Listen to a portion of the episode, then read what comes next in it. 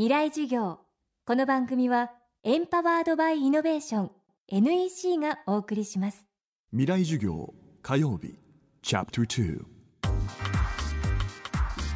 未来授業。今週の講師は建築家で著述家の竹澤秀一さん。建築設計事務所を主催する傍ら、歴史的な建造物の成り立ちや構造についても研究。伊勢神宮と天皇の謎、伊勢神宮の謎を解くなどの著書もあります。今年にじゅうねんに一度の式年遷宮にあたる伊勢神宮、式年遷宮はいつ頃から始まったのか、なぜにじゅうねんごとに社殿を作り変えるのか。未来授業にじかんめ、テーマは式年遷宮の謎。まあ、ろっぴゃくきゅうじゅうねんが最初の式年遷宮の行われた年ですけれど、にじゅうねんに一度ということを原則として始まったんですね。にじゅうねんごとに作り変える一番わかりやすい理由は、まあ、社殿が古くなって使い物になる、ならなくなるからだというのが一番わかりやすい理由で、それも大体のところ合ってるんですけど、伊勢神宮の社殿というのは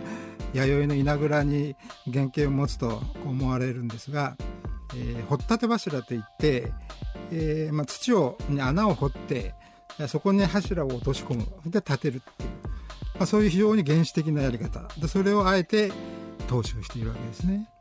で、掘立柱で、えー、土に直接接しますので、まあ、柱の腐食は進行すると。で、屋根はそのかやぶき、しかし柱よりもですね、かやぶきのかやの方がむしろ傷みは早いんですね。今の伊勢神宮を見てもですね、あのにじゅうねんになるまで、例えばじゅうねんとかじゅうごねんぐらい経った状態を見ると、かやの方がはるかに傷んでいるんですね。しかし伊勢神宮ではかやだけ吹き替えればいいと思われるところで、全部丸ごと変えちゃうっていう、そういうことの意味っていうのは何か、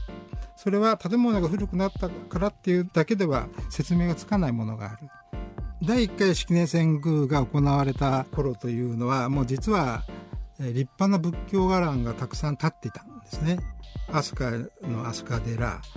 そして大阪の四天王寺、それからまあ法隆寺は当時は焼けたばかりでしたけど、それをまた再建の途上だったんですね。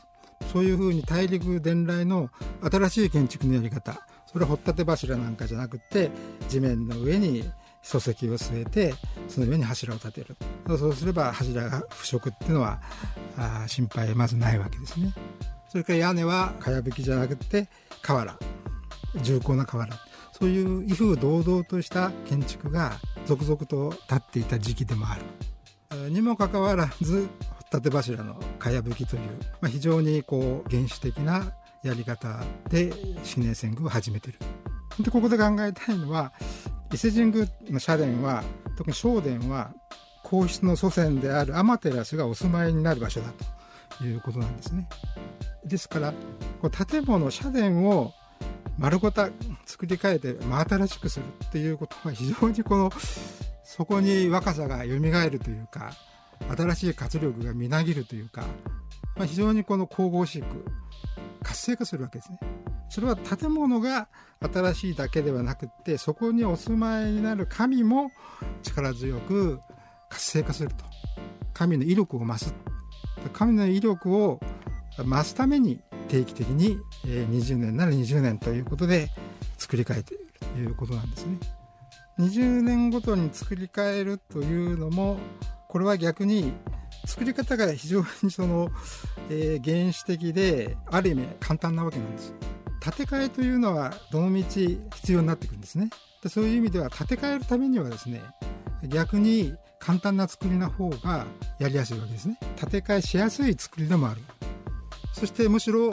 新しさといっても流行の新しさではなくて、建物ものそのものの新しさですね。材料の新しさ、それが醸し出す、発揮するパワーですね。そっちの方を取ってるわけですね。この番組はポッドキャストでも配信中です。バックナンバーも聞くことができます。アクセスは東京 エフエム のトップページからどうぞ。未来授業、明日も竹澤秀一さんの講義をお届けします。